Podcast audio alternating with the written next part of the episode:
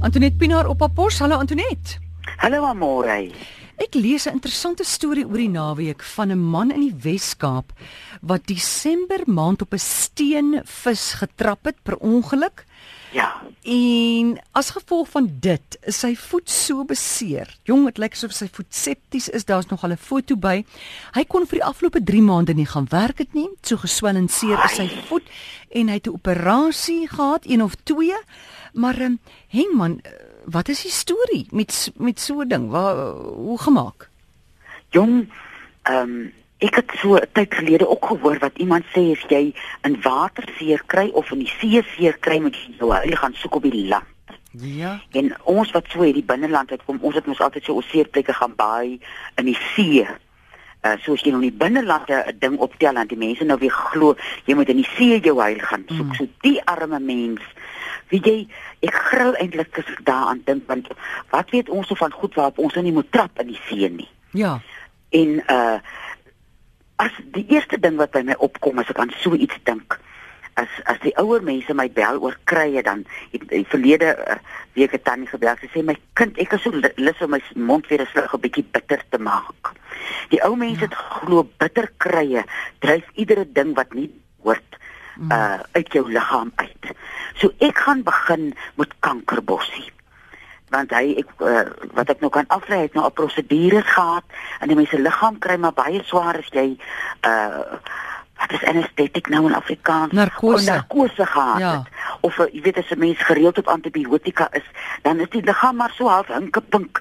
So ek sal eers begin op 'n langtermyn. Dis nou nie 'n ding wat volgende week Woensdag nou al gaan verbetering bring nie, dat hy begin om kankerbossie te gebruik dat sy immuunstelsel net 'n bietjie kan opstaan. En dan die ou mense ook vreeslik geglo om te pap. Nou ek weet die Engelse woord is 'n poultice. Ek kon nog nooit lekker uitvind hoe hulle mense dit in Afrikaans, maar dis nou as jy blare en dinge 'n pap maak en en en die wond toedraai. Nou Sweedse bitters is mos 'n ding wat mense in die apteek koop om jou lewer 'n bietjie te help. Nou ek ken 'n hele paar mense wat hulle eie Sweedse bitters maak. Jy gaan koop die bestanddele en jy maak dit nou volgens 'n uh, resep en dan die uh, bestanddele wat agterbly na jy dit afgegooi het, is 'n vreeslike goeie pap. So mense hou dit in die yskas en ek sal voorstel dat hy uh op 'n soektog gaan, mens kan dit ook Google as mens uh, iemand soos Maria Treben T R E B E N Google daar's 'n lieflike resep van Sweedse bitters in haar boek oor krye dan maak 'n mens vir jou die Sweedse bitters en jy begin hierdie voet te pap. Nou ek uh, weet nou nie hoe, of dan nou dan nog 'n wond is. Ek uh, ek hoor jy sê dis dis septies maar dat 'n mens daar waar dit nie 'n wond is, dit is mos nie een hele wond nie, dat mens die die vel rondom die plek waar die die wond mag wees, sal pap met of Sweedse bitters of die gelieflike ou peperboom mm. wat so 'n pragtige boom is as hy oud is met sulke knoetse. Jy vat sy blare 'n takkie en dan stroop jy die blare van die takkie af en jy sit uh, dit vir so 'n halfuur in bruin asyn en dan pak jy dit op 'n flenilap en jy draai dit liggies om die plek wat so bitterseer en ontsteld is. En die laaste ding waarmee 'n mens kan pap is ou kruikie roer my niet. Hy's nou baie giftig as jy hom wendig inneem, maar as 'n pap doen hy wonderwerke. Want die uh, plek rondom 'n wond uh, het uh, dra dieselfde trauma as die wond. So as 'n mens daar waar die wond nie is nie, of met peperboomblare of met kruikie roer my niet, uh, pap, dan sal die hele omgewing rondom daai wond verbeter. En ek sal my kankerbossie drink en die laaste ding wat ek gaan drink is bitterbos uh die narkose en die dinge ons lewer filter maar al daai vreemde goed uit ons hmm. liggaam uit en baie keer kry mense lewer dan swaar.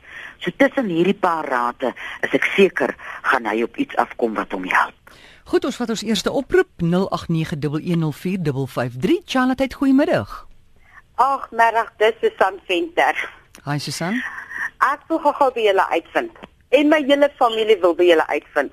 Ons het 'n bloedsirkulasie probleem en ons kry blou kolle soos niks en ek het 'n vreeslike moegheid. Nou weet ek nie of dit deel is van die bloedsirkulasie nie. Nou wil ek net benus net jy weet ons Florence Nightingale wat ons kan doen. Susan, stap jy gereeld?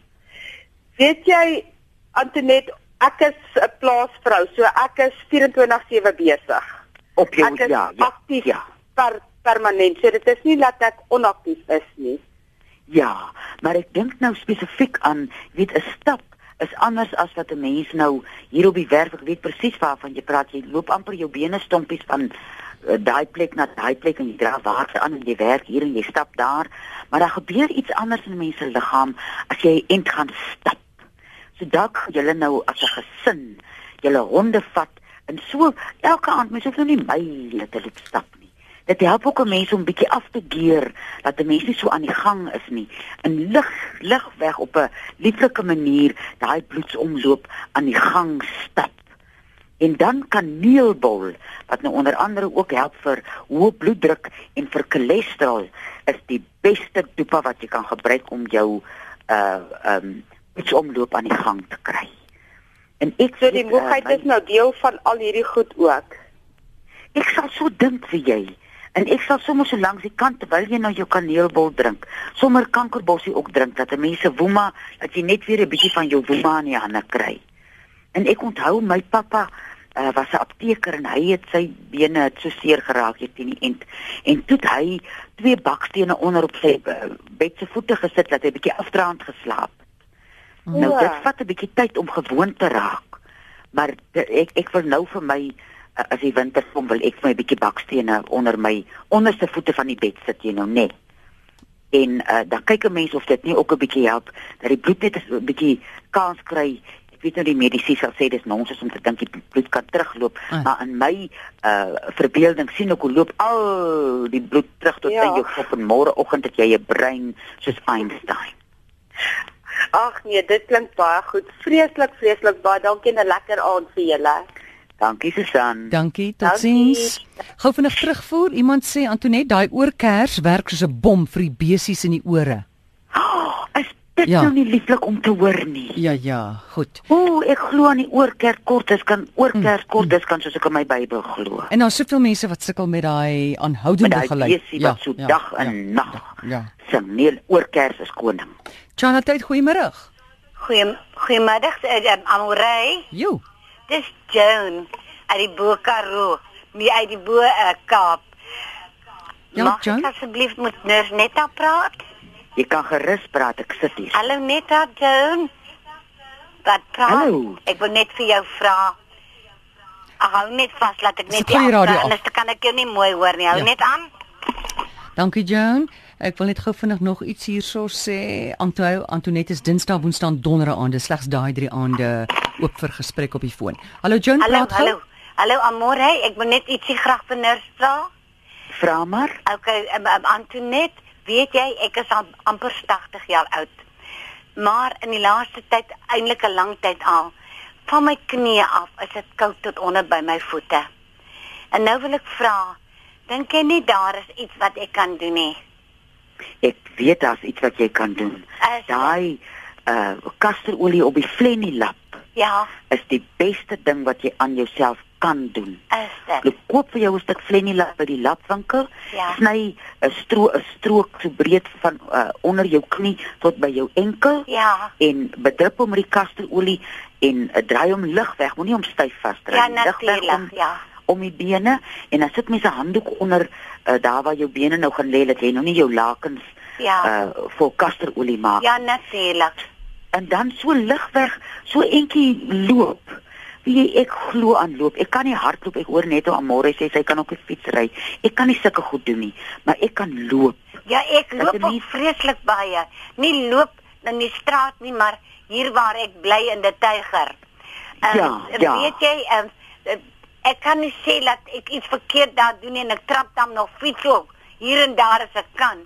Maar weet Ja. jy, ehm um, uh, Antoinette, dat dit hinder my laat in so warm dag dan moet ek uh, van hierdie bedekkers uh, oor jou bene aantrek om net my bene warm te kry. Ja. Ja. So, daar's nie ander medisyne of so wat ek moet drink daarvoor. Dis nou die tweede punt wat by uh, by wil kom. Kaneelbol. Kaneelbol. Ja, dit? hy help 'n mens met uh so ek aan aan Antoinette kan ek dit maar by enige apteek vra. Mense hulle daar in in die Kaap Ja. kry 'n mens uh, gereeld kaneelbol. Is dit? Uh miskien by 'n gesondheidswinkel Ja, en ja. daar behoort instruksies te wees. Nou ek sal dit tog dit hier neerskryf. Hoe ek is so bly ek kon vra want dit hinder my al so lank en ek kon nog nooit by jou uitkom nie. Baie dankie vir jou pragtige raad. En baie seën vir julle hoor en vir jou Antonet. Baie dankie, 'n mooi middag. Dankie Joan. Antoinette Ria skryf hier sy sê as sy saans in die bed klim nê, het sy naalde in spelde in haar voete wat so heeltyd so steek in haar voete. Baie gevoelig, wat kan sy doen? Ek wonder of dit skoene dra sy. Maar anyway, kom ons begin nou by eerste dinge eerste. Eetlepel sout, eetlepel Engelse sout. Uh in 'n kommetjie lou water elke aand. Kom by die huis as jy klaar jou werkies gedoen het. As jy nou weet jy gaan so vir 15 minute uh kan stil sit, uh verkieslik in jou tuin en nou nie sit in uh vir jou besig hou voor 'n skerm of iets nie. Uh dis vreeslik goed vir 'n mens se voete. En uh as mens nou dit vir 15 minute gedoen het en jou voete bedank dat hulle jou so lekker gedra het, dan uh gaan ek 'n uh, botteltjie spirits vat, uh, so 'n middelslag botteltjie en vier blokkies kamfer daarin oplos. En 'n watjie vat en uh saans voor ek gaan lê, van bo kan die enkel af altyd af. Uh gaan ek hierdie spirits en kamfer op my voete vryf. Goed, Helena sê ons laaste vraag, haar mond bly droog. Wat kan sy doen? O, sy moet daar kan haar mond met aluin, 'n mespunt aluin uitspoel soggens en saans.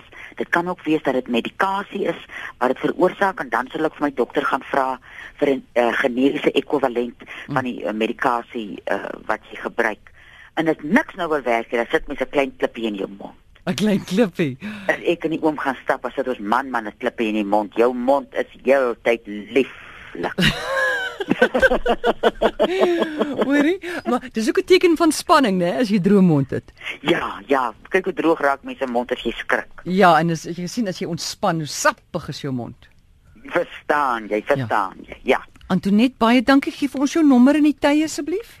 Dis 023 4161 659 uh Dinsdag, Woensdag en Donderdag tussen 5 en 7. Dankie Antoinette, lekker aand. Lieflike week vir julle almal. Tata. Dis Antoinette Pinaar en onthou dit is nie 'n mediese program nie, gaan sien gerus jou dokter. Haar nommer 023 416 1659